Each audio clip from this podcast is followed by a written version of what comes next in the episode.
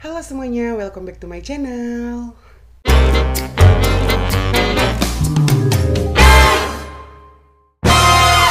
Bagaimana kabar kalian hari ini? Aku harap kabar kalian baik-baik saja. Sebelumnya aku nggak bosan-bosan buat ngucapin terima kasih buat kalian yang udah nonton video aku sebelumnya. Hari ini kita bakal bahas video yang lebih seram dari yang kemarin. Buat kalian yang belum subscribe channel aku, kalian boleh subscribe di tombol subscribe sekarang. Mengapa kalau misalkan kita cerita kota-kota gaib, itu selalu mengundang merinding dan penasaran? Bahkan mendengar kata gaib saja sudah bikin kita membayangkan hal yang aneh-aneh. Salah satu kota yang sering disebut sebagai kota gaib adalah Padang 12. Mengapa disebut Padang 12? Konon katanya di situ merupakan tempat yang semua tanah-tanahnya itu adalah padang rumput sepanjang 12 km. Ya udah deh daripada kita banyak bacot, banyak omong, langsung aja deh matiin lampu kalian saatnya untuk mendengarkan Cikal Story.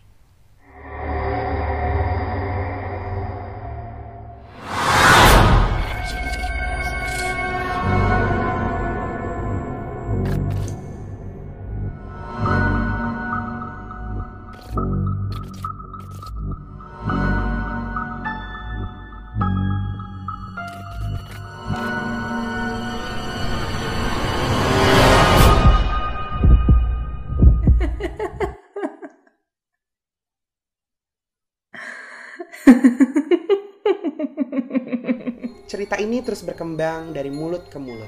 Banyak yang bersaksi bahwa kota ini adalah kota yang sangat indah. Tapi enggak sembarangan orang yang bisa melihatnya. Lalu, siapa yang bisa melihatnya? Aku, kalian, atau I don't know.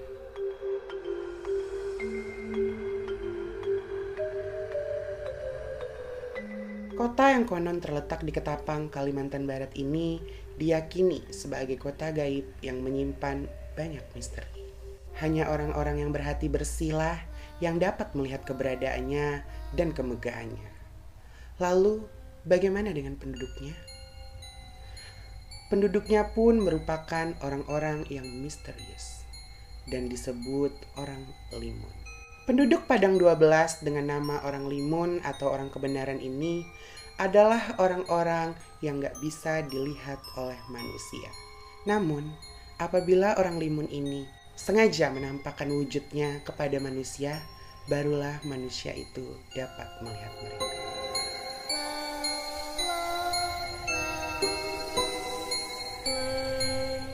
Seperti apakah sosoknya? I don't know. Aku nggak pernah tahu dan aku nggak pernah lihat.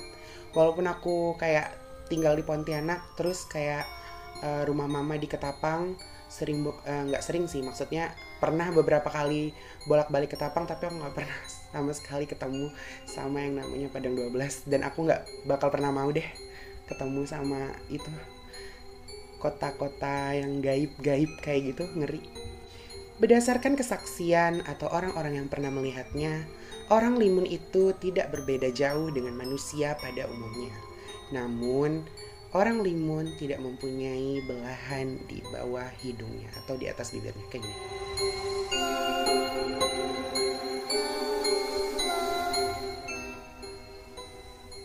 Nah, jadi orang limun itu kayak nggak ada garis bibirnya gitu. Kayaknya sekarang kalian harus pergi ke depan kaca sekarang dan ngeliat apakah kalian mempunyai garis bibir atau tidak. Kalau misalkan kalian tidak mempunyai garis bibir, bukan tidak mungkin kalau kalian adalah bagian dari mereka.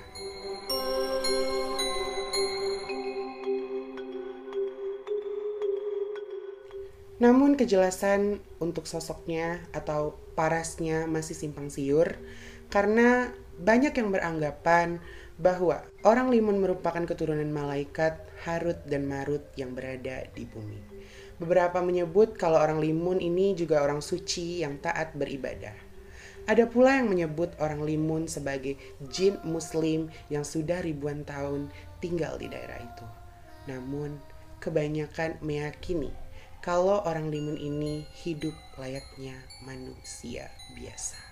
Menurut kesaksian orang-orang yang telah pergi atau sudah pernah mengunjungi Padang 12 ini, kota ini merupakan wilayah yang sangat bersih, indah, dan juga super mewah. Jadi kalau misalkan kalian pengen banget pergi ke situ, Mungkin ada kali ya di Traveloka. I don't know. Selain ada rumah-rumah mewah dan mobil-mobil mewah, katanya penduduk Padang 12 ini juga pribadi. Kalian bisa ngebayangin bagaimana megahnya kota tersebut? Tapi untuk orang awam dan tak punya kemampuan untuk melihat kota gaib tersebut, Padang 12 tak ubahnya hanyalah lahan kosong yang dipenuhi pohon pinus serta ilalang seperti padang rumput pada umumnya. Jadi yang kayak kalau kalian gak punya kemampuan untuk melihat makhluk itu, kalian ngelihat Padang 12 itu bukan seperti kota yang megah atau mewah. Kalian cuma ngelihat kayak pohon-pohon pinus, terus ilalang-ilalang, serta pokoknya kayak padang rumput pada umumnya deh. Manusia-manusia limun atau orang-orang limun diyakini menjalani hidup seperti manusia biasa. Mereka punya aktivitas jual beli dan pergi ke pasar. Yang unik dari proses transaksinya adalah alat tukar yang digunakan. Jadi kalau kita itu kayak pengen beli sesuatu pakai duit, ya nggak? Ya kan? Pakai uang, pakai ya pokoknya kayak gitu, pakai duit. Alat tukarnya bukanlah uang, melainkan kunyit atau rempah-rempah. Kayak zaman dulu ya. Kalau kayak zaman dulu kan alat barter ditukar sama itu rempah-rempah. Tapi jangan salah ini bukan kunyit biasa. Ini merupakan kunyit yang mempunyai nilai yang tinggi. Mengapa bisa? Karena kunyit tersebut bisa berubah menjadi emas keesokan harinya kalau alat tukarnya hanya dengan kunyit apa mungkin kemewahan yang mereka miliki hanya mereka beli dengan sebuah kunyit? Di luar nalar aku sumpah. Keberadaan Padang 12 atau orang limun memang sangat simpang siur. Ada yang percaya, ada juga yang tidak percaya. Semua punya keyakinan masing-masing. Kalau kamu masih penasaran dengan kota gaib ini, kamu bisa mengunjunginya kapan saja. Kalau misalkan kamu beruntung, maka kamu akan menemui mereka. Selain itu, juga banyak yang bersaksi bahwa siapa saja orang yang sudah pernah pergi ke Padang 12, keesokan harinya mereka akan lupa dengan apa yang mereka alami. Jadi aku dulu pernah diceritain sama orang sini, orang Pontianak juga. Dia bilang sekarang orangnya udah tua, udah maksudnya yang kayak udah berumur. Dia cerita sama aku dulu waktu dia kecil, waktu beliau kecil, beliau pernah naik sampan sama kakeknya.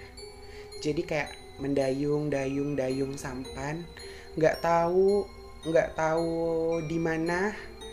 Tiba-tiba mereka sudah sampai di Padang 12. Beliau bercerita kalau misalkan Padang 12 itu orangnya ramah-ramah, terus baik-baik, mewah, semuanya serba ada. Jadi kayak misalkan pokoknya gitu deh. Jadi setelah mereka pulang mereka diberi seperti telur atau kayak telur ayam. Cuman kemarin uh, orangnya bilang bukan kunyit telur. Telur gitu kan. Jadi dibawa pulang sama mereka. Jadi mereka pulang nggak tahu ya pokoknya seingat aku mereka ceritanya kayak gitu mendayung mendayung mendayung terus sampai rumah Nah, telur itu disimpan kakeknya di dalam sepatu. Ternyata kakeknya lupa orang sana itu kayak pernah berpesan, telur ini disimpan baik-baik, jangan pernah disimpan di tempat yang kotor. Seperti itu. Lalu malamnya kakeknya mendapat mimpi bahwa telur itu akan berubah menjadi emas. Setelah kakeknya sadar dan mencari telur yang tadi disimpannya di dalam sepatu, ternyata telurnya sudah lenyap. Jadi menurut kalian bagaimana cerita kita hari ini? Jangan lupa like, comment, dan subscribe. Aku mau ngucapin terima kasih banyak buat kalian yang nonton video ini sampai habis. Pokoknya aku love banget sama kalian. Jangan lupa juga untuk mengirimkan kritik dan saran kalian buat aku, karena kritik dan saran kalian itu sangat membangun bagi aku. Sampai ketemu di next video. Bye-bye. hariannya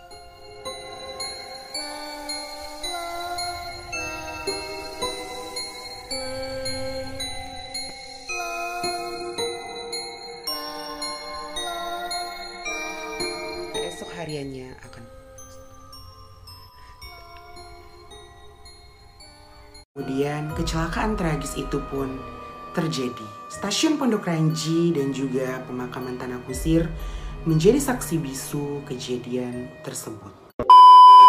Halo guys, aku Cikal and welcome back to my channel. Buat teman-teman yang belum subscribe, kamu boleh subscribe di tombol subscribe sekarang.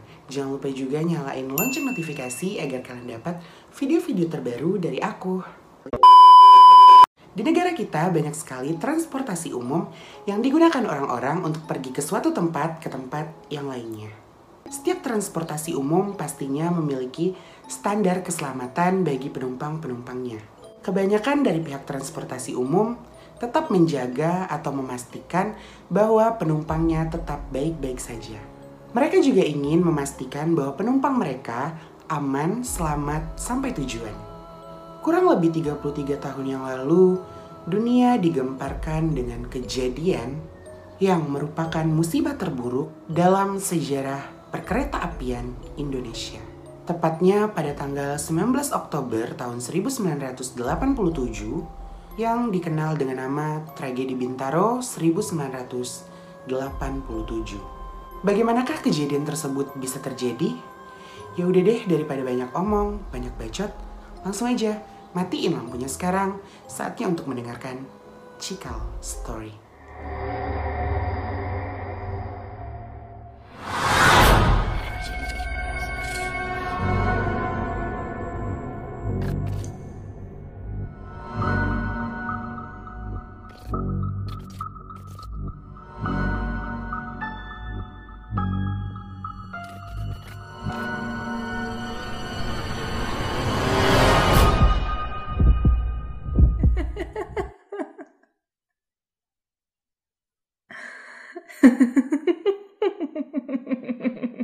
Aku sebenarnya bukan gak suka sama pembahasan kita hari ini karena pembahasan ini tuh yang kayak aku tuh kepo banget terus aku cari tahu banget. Pokoknya favorit lah. Tapi karena salah satu temen aku si Kevin itu bilang pembahasan aku horor tapi pembawaan aku ceria. Jadi disuruh ubah gitu. Jadi akunya uh, sedikit lebih serius gitu. Makanya aku mengerem perangai aku biar nggak kayak cacing kepanasan. Kayak gitu.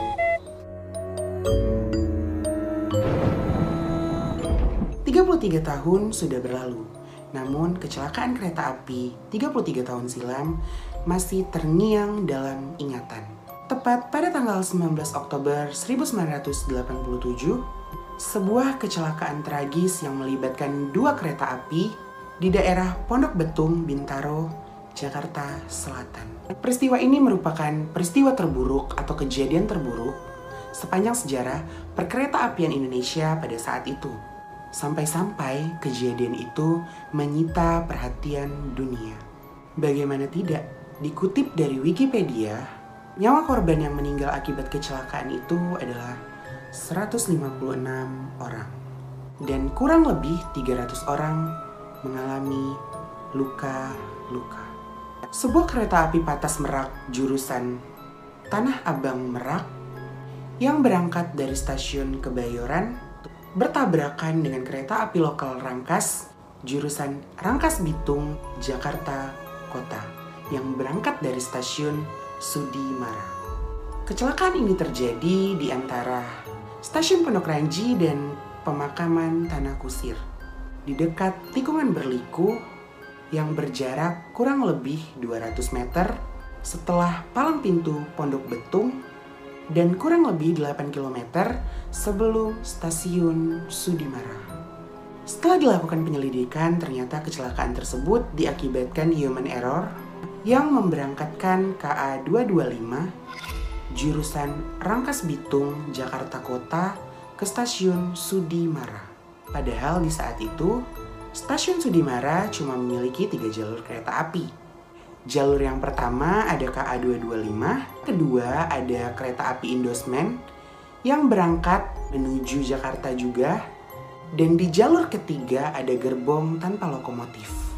KA 225 jurusan Rangkas Bitung, Jakarta Kota berangkat dari stasiun Sudimara pada pukul 6 lewat 45 menit waktu Indonesia Barat dan akan bersilang dengan KA 220 cepat jurusan Tanah Abang Merak di stasiun Kebayoran. Yang artinya si KA 220 ini harus menunggu atau mengalah di stasiun Kebayoran. Nah, ternyata pemimpin perjalanan kereta api atau PPKA tetap memberangkatkan KA 220 yang seharusnya menunggu di stasiun Kebayoran. Nah, di saat yang bersamaan, KA225 ini juga berangkat dari stasiun Sudimara. Rencananya KA225 ini akan dipindahkan ke jalur 3. Namun, si masinis tidak dapat melihat semboyan dikarenakan gerbong atau lokomotif penuh pada saat itu. Nah, jadi masinis itu adalah orang yang bertanggung jawab untuk menjalankan kereta api. Saat masinis bertanya kepada seluruh penumpang yang ada di lokomotif, berangkat, dan seluruh penumpang pun menjawab, berangkat. Merinding. Parah. Dan tak lama kemudian, kecelakaan tragis itu pun terjadi. Stasiun Pondok Ranji dan juga pemakaman Tanah Kusir menjadi saksi bisu kejadian tersebut. Kedua kereta api dengan nomor seri 30316 dan BB 30616 syarat penumpang tersebut akhirnya hancur dan mengalami rusak berat. KA 225 jurusan Rangkas Bitung, Jakarta Kota berangkat dari stasiun Sudimara. Nah, padahal KA 225 itu harusnya dilangsir ke jalur 3. Seketika semua petugas di stasiun itu kaget dan beberapa di antara mereka berusaha untuk menghentikan kereta tersebut dengan mengendarai sepeda motor. Saat petugas yang lain berusaha mengejar KA225 tadi, PPKA Sudimara berusaha untuk memberhentikan kereta dengan menggerak-gerakkan sinyal, namun tidak berhasil. Dia pun langsung mengejar kereta api tadi sambil mengibarkan bendera merah. Menurut kesaksian, Penumpang yang di atas atap kereta malah menyoraki beliau dan juga ada yang tertawa. Merasa perjuangannya mengejar kereta itu sia-sia, beliau pun kembali ke stasiun dengan raut wajah yang sedih. Ia membunyikan semboyan genta darurat kepada perlintasan Pondok Betung. Ternyata penjaga perlintasan Pondok Betung tidak hafal dengan semboyan-semboyan genta. Sementara di tempat lain kereta terus melaju.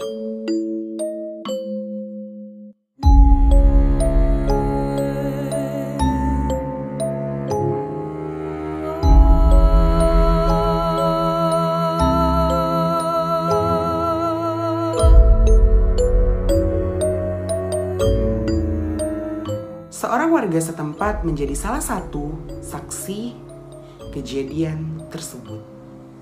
Warga tersebut membantu korban yang selamat dan juga korban yang tewas. Mereka kewalahan karena terlalu banyak korban yang berjatuhan. Bahkan tak sedikit korban yang terjepit di persambungan kereta. Dan ada juga korban yang wajahnya sudah sulit untuk dikenali seperti habis tersiram sesuatu serta ada pula korban yang bagian tubuhnya sudah tidak utuh. Jujur aku gak tega ngebacain yang ini. Aku berharap semoga korban yang meninggal ditempatkan di tempat yang terbaik.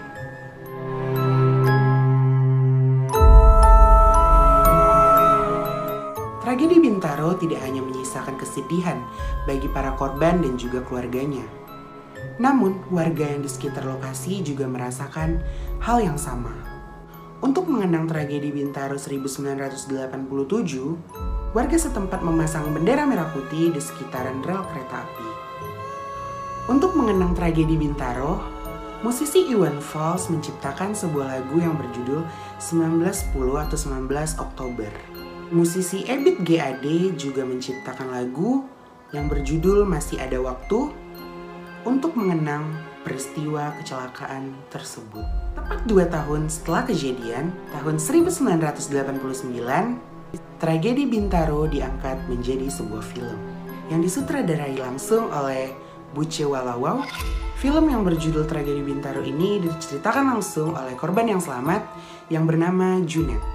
Nah, ini tuh bagian salah satu yang paling favorit buat aku karena 19 Oktober tahun 1999 adik aku yang nomor 2 itu lahir. Kebetulan orang tua aku tuh ngefans banget sama Iwan Fals. Iwan Fals ini nyiptain lagu yang berjudul 1910 atau 19 Oktober yang bertepatan dengan tragedi Bintaro. Dan salah satu korban yang selamat namanya Junet. Dan kebetulan adik aku yang nomor dua itu namanya Jonet.